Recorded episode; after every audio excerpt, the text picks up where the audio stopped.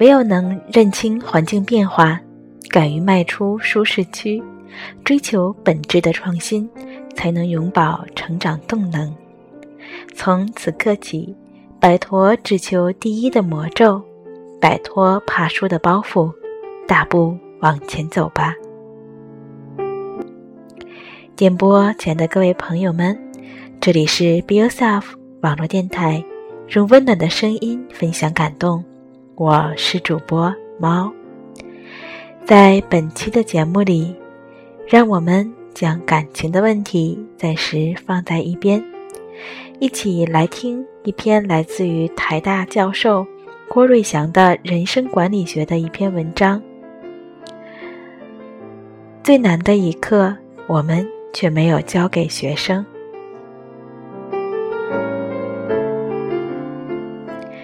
老师，您可以帮我写推荐信吗？这是我过去七个学习的成绩单。最近一位大四女同学来看我，希望我能为她撰写申请研究所的推荐信。看了她的成绩，我吓了一跳。从大一到大四，过去七个学期，她每学期都是书卷奖得主，在卧虎藏龙、会念书的学生比比皆是的台大校园，这并不易见，可见他多么用功。但我一开口，却是泼了他一头冷水。同学，你能不能？不要继续拿第一名。为什么？追求好成绩有什么不对吗？要申请国外好学校，念博士、硕士，难道不应该有好成绩吗？面对他的不解，我请他在我的研究室坐下来，让我花一点时间说个故事给你听，好吗？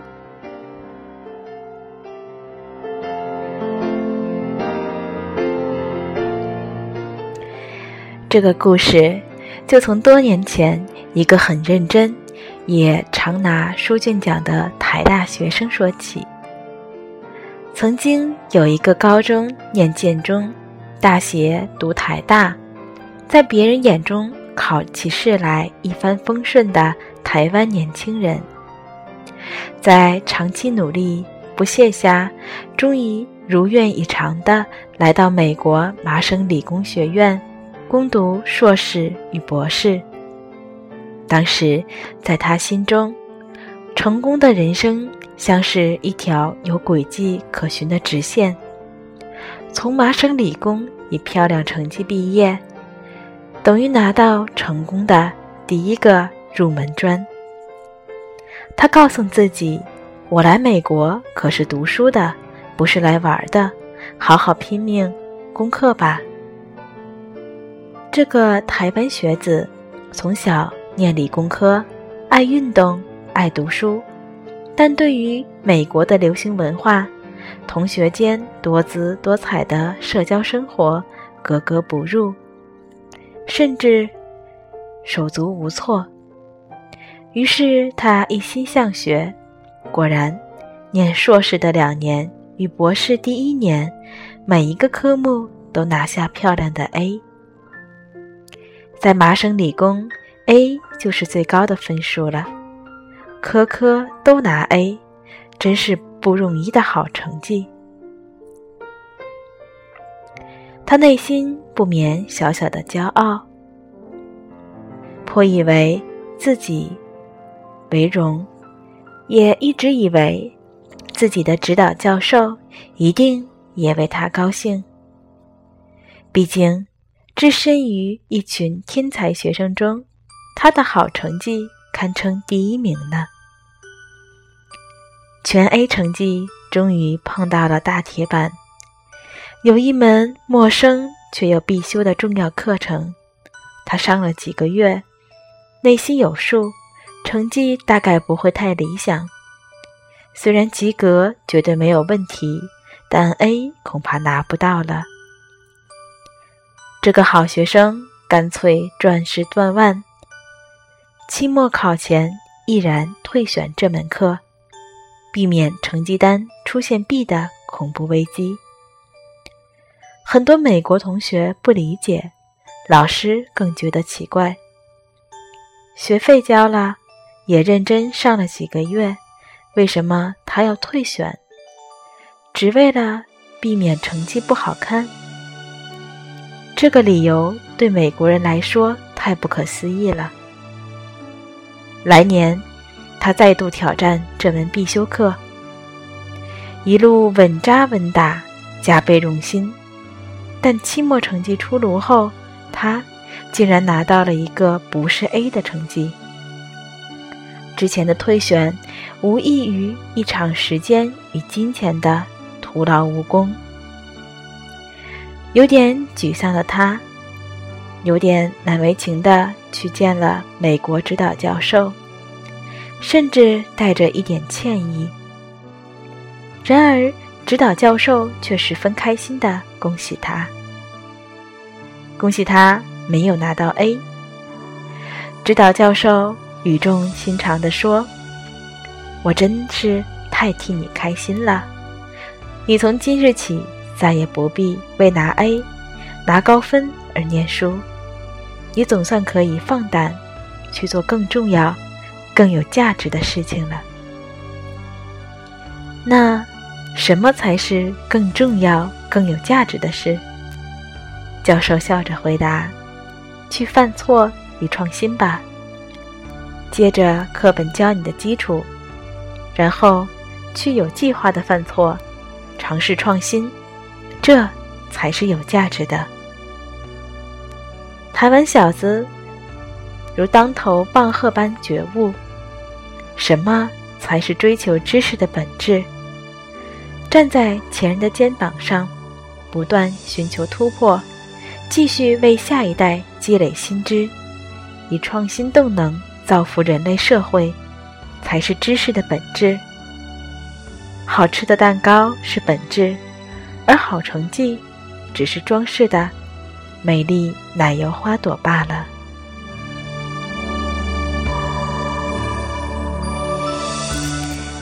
我，就是上面故事里的主角，曾经认错方向的台湾小子。当我被 MIT 指导教授点出求学观念上的根本错误后，其实是非常受用的。在此之前。我把所有的精神力气，大概有九成，都放在完成作业、求取高分，而只拿一分的余力用于做研究。但后来，我大幅度更改了比例，变成两成力气做功课，八成心思做新研究。以前一拿到作业就认真埋头苦写。以保尽善尽美，以得好成绩。后来却变成了要交作业前一天才开始熬夜赶报告。这并不是说我偷懒，而是我发觉做新的研究才有更大的挑战，收获更多，所以我选择先做研究。研究的过程其实是一个无底洞，回报会比较慢。不像考试成绩马上就出来，但这才是真正的学习过程。而且虽然回报慢，收获却是扎扎实实属于自己的。不是考完试就一半还给老师的表面好成绩。可以说，那个当下锥心刺骨的 B，释放了我长久以来。以为读书是为了追求漂亮成绩的功利思迷思，转向真正的学习本质。观念一改变，学习反而突飞猛进。大多数人要念六年才能结束的博士班，我四年就毕业了。因为我把时间与精神花在对的地方，并做出了新的研究成果。最终得到了教授的肯定，毕业论文顺利通过。回到台湾教书后，这些年来，我对当时的心情又有了一层新的体悟。当我对科科 A 的追求，除了从小相信认真念书就是为了追求好成绩的迷思，背后更深的原因是怕输。怕输，怕没面子的心理框架，一直到现在。仍然在很多个体甚至很多企业发展上看到，形成一种保守的文化，阻碍创新的尝试。台大管理学院每年都送很多学生到国外著名的大学做交换生。最近一个学生从北欧的大学交换半年回来，与我分享心得。他的班上有一半是当地学生，另一半是来自意大利、法国、德国、韩国、印度等全球各地的交换生，有很多分组讨论和报告要做。他发现，台湾区的学生理论学得很扎实，程度一点也不输外国学生，但自信心明显不足。即使自己有独特的看法与观点，但不那么能够系统化组织与勇于提出思想辩论。相较之下，欧洲的年轻学生可以理论基础上比不过我们，但他们不害怕，勇敢说出口，讨论激荡，发现真的有兴趣的地方，再去深入钻研，很有创意和想象力。他的心得我完全了解，因为怕输、怕被别人笑的心理出现在许多层面上，例如阻碍学习新语言，对讨论课上沉默者占多数，发言的永远是那么几个，但下了课大家却七嘴八舌、意见多多。我曾经反省，为何必须？来到了美国求学，从别人的文化反射出来，才看清自己的迷思。为什么在台湾时，我从来没有发现过，没有反省过？答案很简单，在台湾现在有的升学制度下，包含高中基测、大学学测，我们的游戏规则就是谁会考试，谁会。是赢家。三十年前我念诗时如此，现在亦然。或许大学前的游戏规则真是如此，但是我们的人生从考完大学起，就再也不是科科得 A 者保证胜利了。唯有能认清环境变化，敢于跨出舒适区，追求本质的创新，才能永葆。成长动能，从此刻起，挣脱只求第一的魔咒，摆脱怕输怕输的包袱，大步往前走吧。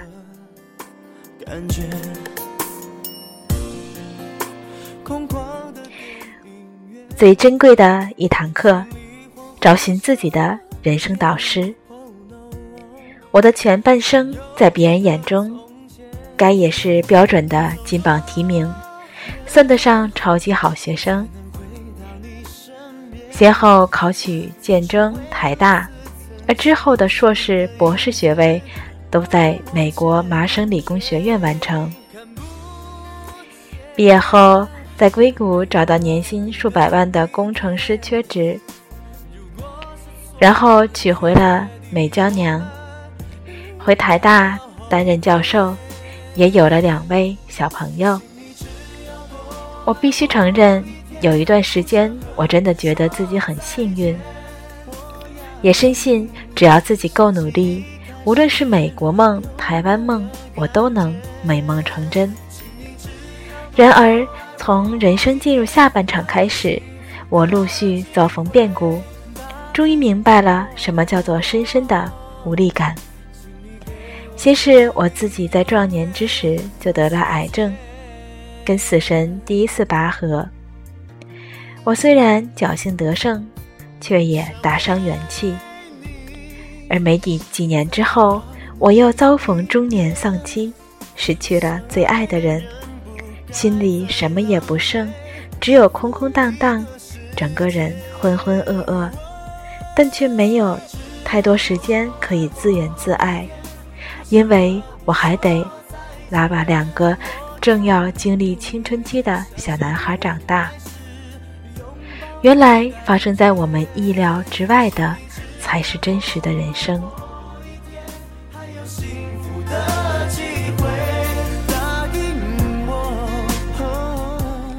最难的一刻，我们却没有教给学生。看看自己走过的人生路，再想一想每一天，我在校园内触目所见，年轻快乐。对未来满怀想象与期盼的学生们，不禁感叹：在我人生的求学过程中，大多时刻学校只教如何考第一名，如何过关斩将，在大小的考试中胜出，几乎没有人告诉我考不上好学校、好科系之后该怎么办，该如何站起来面对挑战。联考制度强调的是，不管喜不喜欢，先抢了第一志愿就对了。从来没有人认真鼓励我们寻找自己独特的天赋能力，倾听自己内在的声音，再找出独属于自己而非主流价值一致钟爱的第一志愿。我们从小经常听到的童话故事是。王子好不容易排除万难与公主结婚，然后呢，就没了。从没有人告诉我们，王子公主可能吵架，他们的本质就是无常的变动。如果有一天公主离开了，王子该如何？没有人教过我们，我们也从来不会教学生关于人生。种种的真实与艰难，种种的难堪与不堪，这些反而是我在经历人生后最想要献给学生的礼物。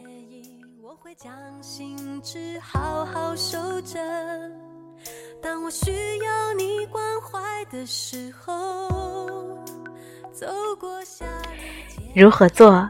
其实很简单，提前把这些人生问题。丢给学生去想，让他们从年轻时就开始思索，有心理准备，提前为他们灌输一些能量，而不是哪一天他们突然面对了，竟只有手足无措的份。人生不会永远顺遂，悲欢离合总无情。毕业之后的人生更不会有标准答案。我想教会学生的。是他们如何为自己寻找答案，甚至是能不能在犯错后鼓起勇气选择补考，而不是沮丧放弃，勇敢做唯一的自己。人生说穿了，就是由无数的大小考验组合而成。懂得为自己找到人生导师，绝对可以为自己的人生加分不少。而什么是人生导师？它可能是一份信仰，一场演讲，一部电影，一本好书。重点是里头的精神，能不能让你在经历悲欢离合时，多一点力量与勇气，继续朝能发挥自己最大价值的方向走下去？我不是完美无缺的老师。但真心祝福每一位学生，打开心胸，主动出击，每天都能遇到自己的人生导师，每天都能茁壮成长。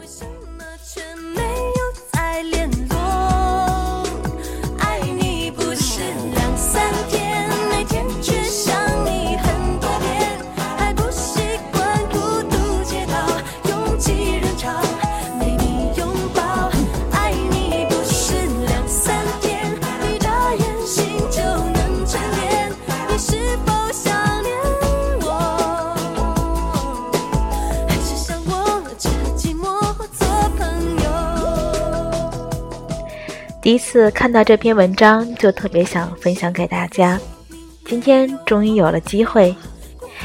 作为一名曾经也是算是人民教师这样的一个职位吧，我对于这位台大教授的这些话表示感同身受。我想把这篇文章送给我的那些学生们，他们现在有的在读大学，有的在经历求职。希望这篇文章能够带给他们一点点正能量。